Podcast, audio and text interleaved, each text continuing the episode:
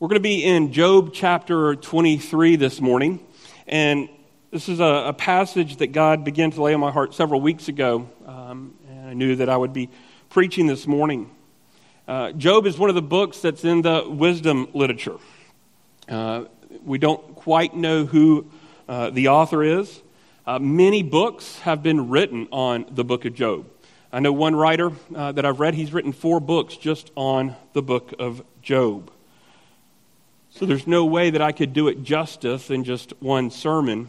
Uh, we're going to try to do a just kind of an overview of what Job is, and then we're going to uh, dive into Job 23. There was a pastor in England in the 1700s that preached through the entire book of Job, and it only took him 23 years.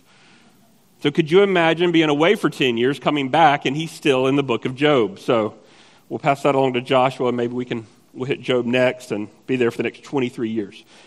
Um, but again, there's no way that I could do this justice in just one ser- in one service.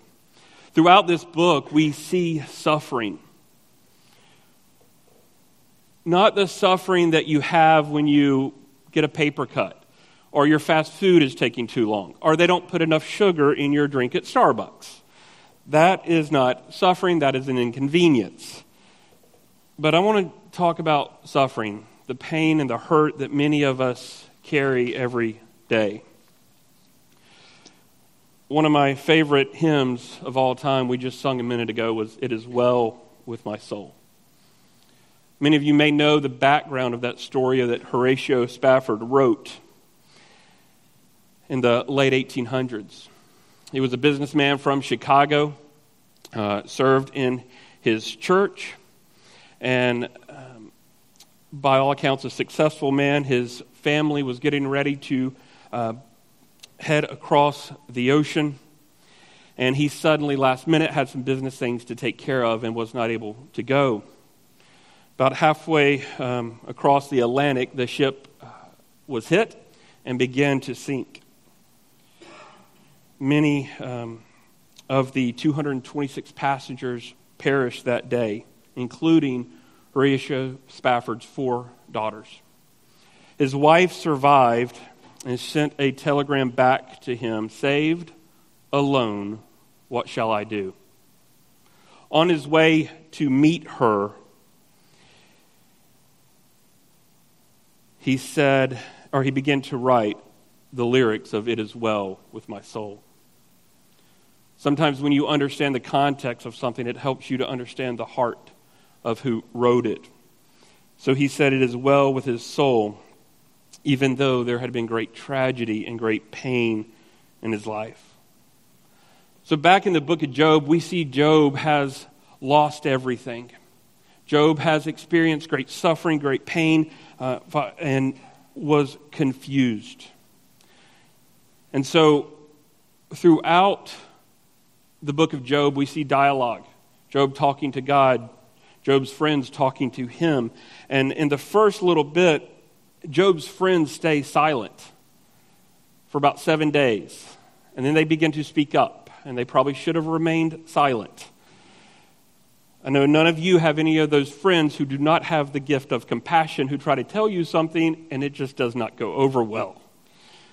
Those were Job's friends. Sometimes they said some things that were right, but sometimes they didn't get it all the way right. Even in Job 3, we see that Job even questions his birth, his very existence. We see Jeremiah does that as well. There is a darkness for them. And even uh, as you continue throughout Job, you, you see that. You see the, the pain and the hurt, and God is silent during most of the book of Job. One writer said it this way he said he thinks that God is silent because he allows Job to speak, he allows Job to question because God sympathizes with our weakness. Finally, God does speak in chapter 38 of Job, and he begins to ask questions to Job. A lot of questions, like, Where were you when the world was created? And so he begins to do that. Where were you when the, I laid the foundation? But this morning, I want us to focus again on 23. And this is just after one of Job's friends has been trying to encourage him, trying to speak to him. And we're going to pick up in chapter 23. Let me read that text for you. Then Job answered and said, Today also my complaint is bitter. My hand is heavy on account of my groaning. All that I knew where I might find him, that I might come even to his seat. I would lay my case before him and fill my mouth with arguments.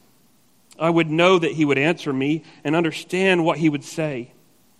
Would he contend with me in the greatness of his power? No, he would pay attention to me. There, an upright man could argue with him, and I would be acquitted forever by my judge. Behold, I go forward, but he is not there, and backward, but I do not perceive him. On the left hand, he is working. I do not behold him.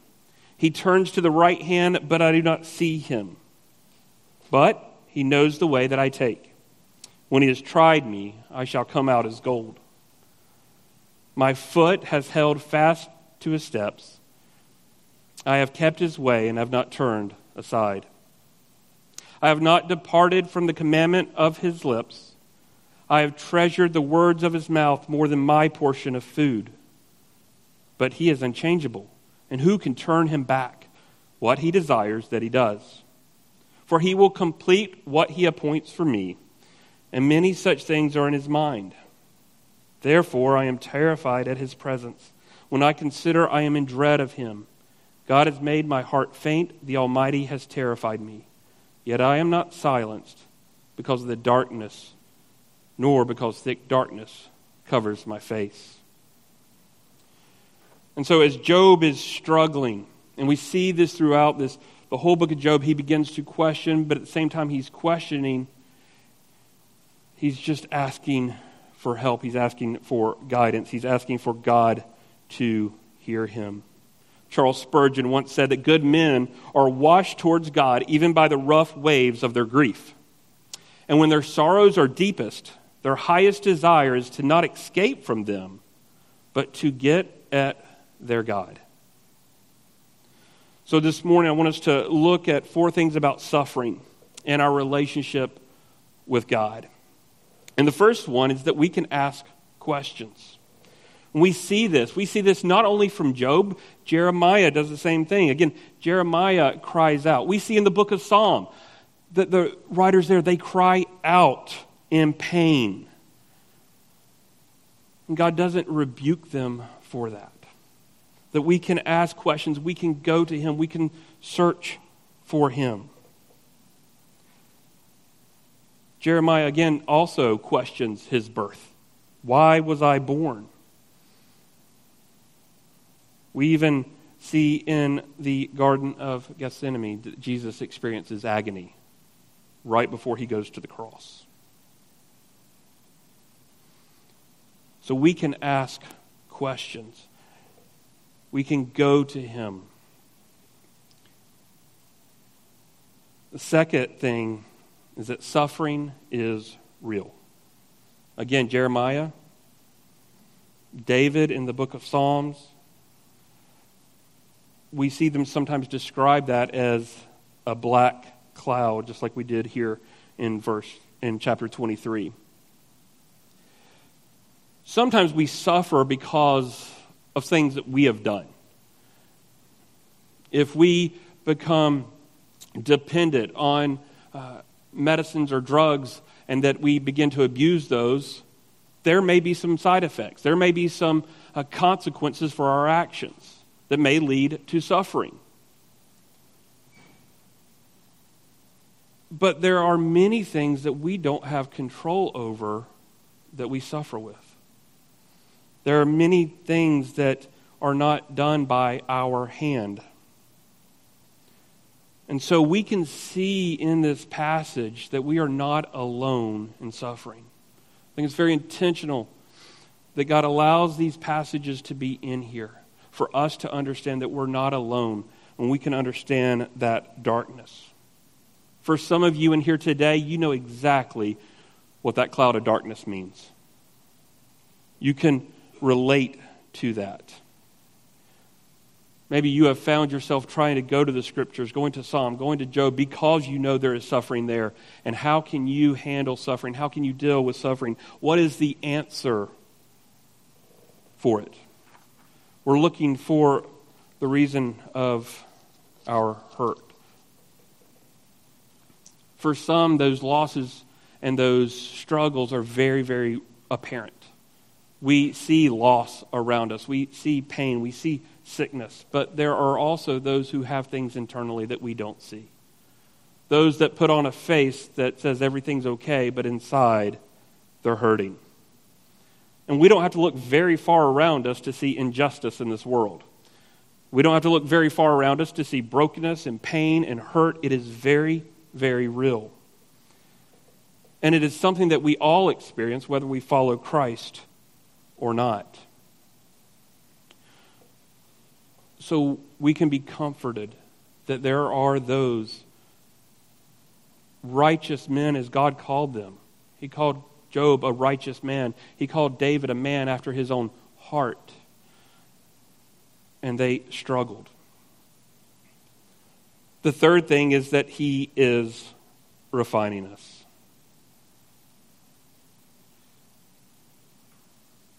God can use what he hates to accomplish what he loves. You see that in Jesus going to the cross. The pain that he suffered, the mocking, the beating, those are things that God detests. But he allowed it to happen because he knew that was the only way for Christ to rescue us. So, again, sometimes God can use what he hates to accomplish what he loves. And again, the cross is the ultimate example of that.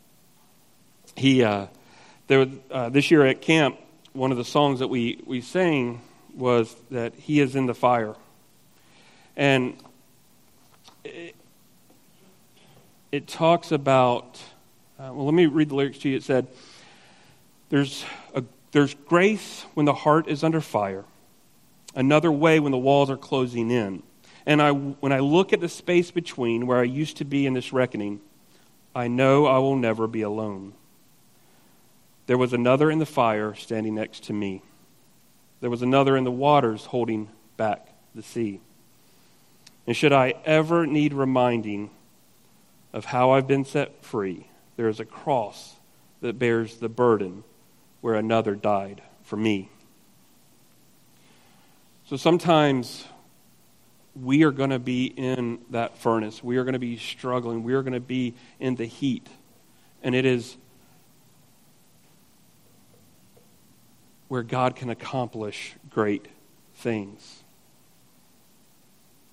Warren Wiersbe in this chapter writes about uh, chapter 23. He says this Some people go into the furnace of affliction and it burns them. Others go in and the experience purifies them. What makes the difference? Their attitude toward the Word of God and the will of God. If, you are, if we are nourished by the Word and submit to His will, the furnace experience, painful as it may be, will refine us and make us better.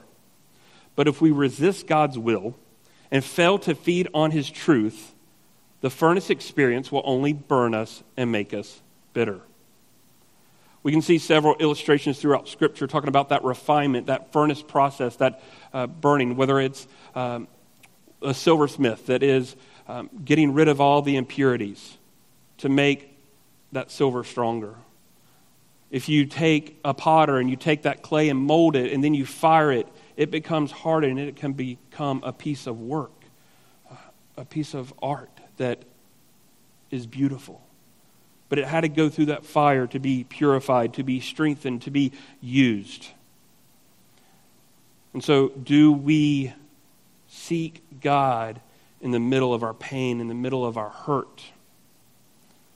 So, He is refining us. The fourth thing, we can fear yet still trust. There's that fear that, um, that Job has. In Proverbs 9:10 it says one that you know, the fear of the Lord, is the beginning of wisdom. Job admits that he is scared. He is in agony. He is in a dark cloud. Jesus is in agony as he's in the garden preparing to go. So we can still trust him even when we're scared, even when we have fear. One writer put it this way he says that we have an elastic faith, that it can, uh, when that thick darkness covers us, that we can be filled with dread, but at the same time, we can embrace confidence in Him. There's a new book getting ready to come out for children. It's a writer, um, he's in England, and he wrote it out of the loss of his daughter and trying to explain God's goodness in the midst of suffering. And he uses the phases of the moon as an illustration. He said the moon is always round. The moon may come, may go through phases. Some days it may not be visible because of uh, circumstances, but it's always round. It's always there. We may not see it so God's goodness is always there, even though we may not see it. In Psalm 119, 71, we see that it is, um, the writer there said, It is good that I have been afflicted so that I may know your decrees. struggling and hurting in that fire, that suffering, many times can be a great teacher. Many of you may know the story of Joni Erickson Tada.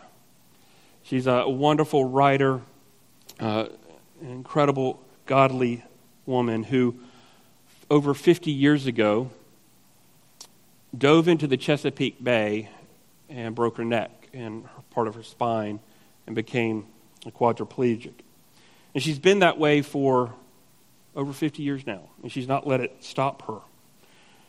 She's written a number of books. She's established a program called Joni and Friends, and it helps to encourage those that are struggling, those that are, have been disabled. And she has turned it into an amazing, amazing ministry. She said this. She said that they were at their retreat several years ago in Alabama and she said she was in this huge, noisy dining hall, and a college age volunteer came up to her. And she said, Miss Joni, she says, Do you ever think how none of this would happen if it were not for your diving accident? She said, I flashed a smile and I said, It's why I thank every God every day for my wheelchair. She said, after she left, she said she stared for a moment at that dining hall scene. She's right. How did I get here? She said it has everything to do with God and His grace. Not just grace over the long haul, but grace in tiny moments, like breathing in and out, like stepping stones, leading you from one experience to the next.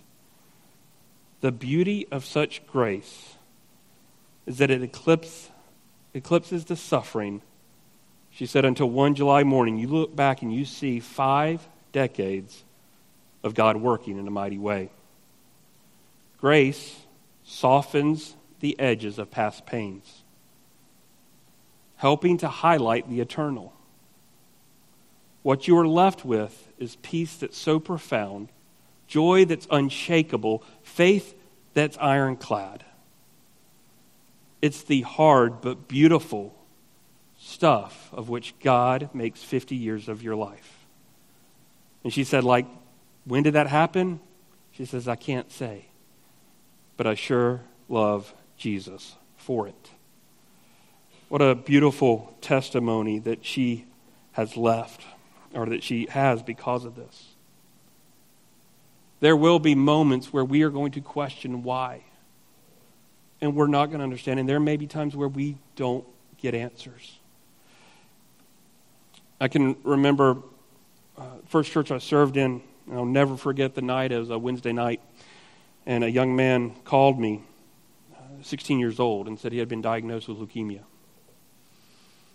And so I ended up at the hospital with him that night, and I watched this young man for the next several years go through treatment after treatment after treatment.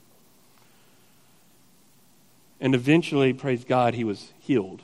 And he's 10 years now cancer free. But in that moment when I was sitting with him, I couldn't tell him why. I didn't understand.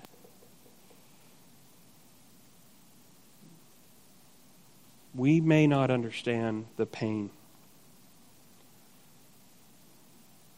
but we have to trust Him. As a believer, we can hold on to hope. We can hold on to that there is a God that is bigger than us, a God that sees things that we do not see, a God that we can go to when we're hurting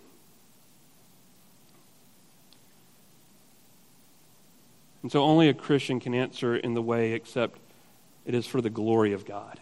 And we may not understand it, we may never see it. I'm sure that Horatio Spafford never realized what his song would lead to years of encouragement for people, to lead them back to Scripture, back to the cross. I know it did for me. That is a song that I have listened to many, many times in times of darkness, in times of hurt, in times of pain, in times of things when I don't understand.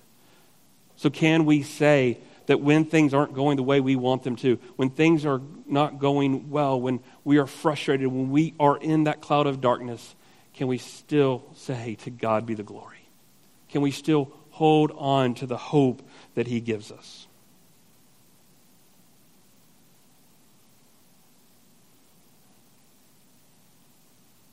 we may never understand on this side of eternity. But we can trust Him.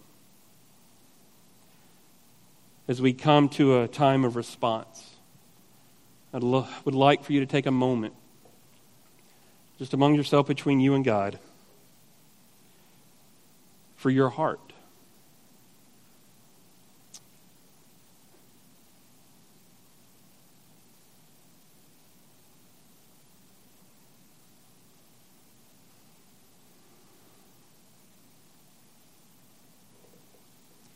And as David prepares to come uh, to lead us in closing, will you join me in prayer? God, we come to you. Father, for many of us, there is a heavy darkness, a heavy burden on us. And God, may, we may never understand, we may never understand the hurt, the pain. But Father, I pray that we would run to you. If all we have is you, Father, that is enough.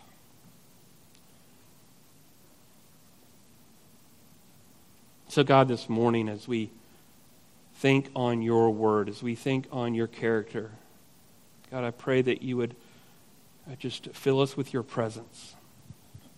God, let us experience the peace only you can provide. It is in your precious name we pray. Amen. If there's any way that I could uh, pray this morning, I'll be down front.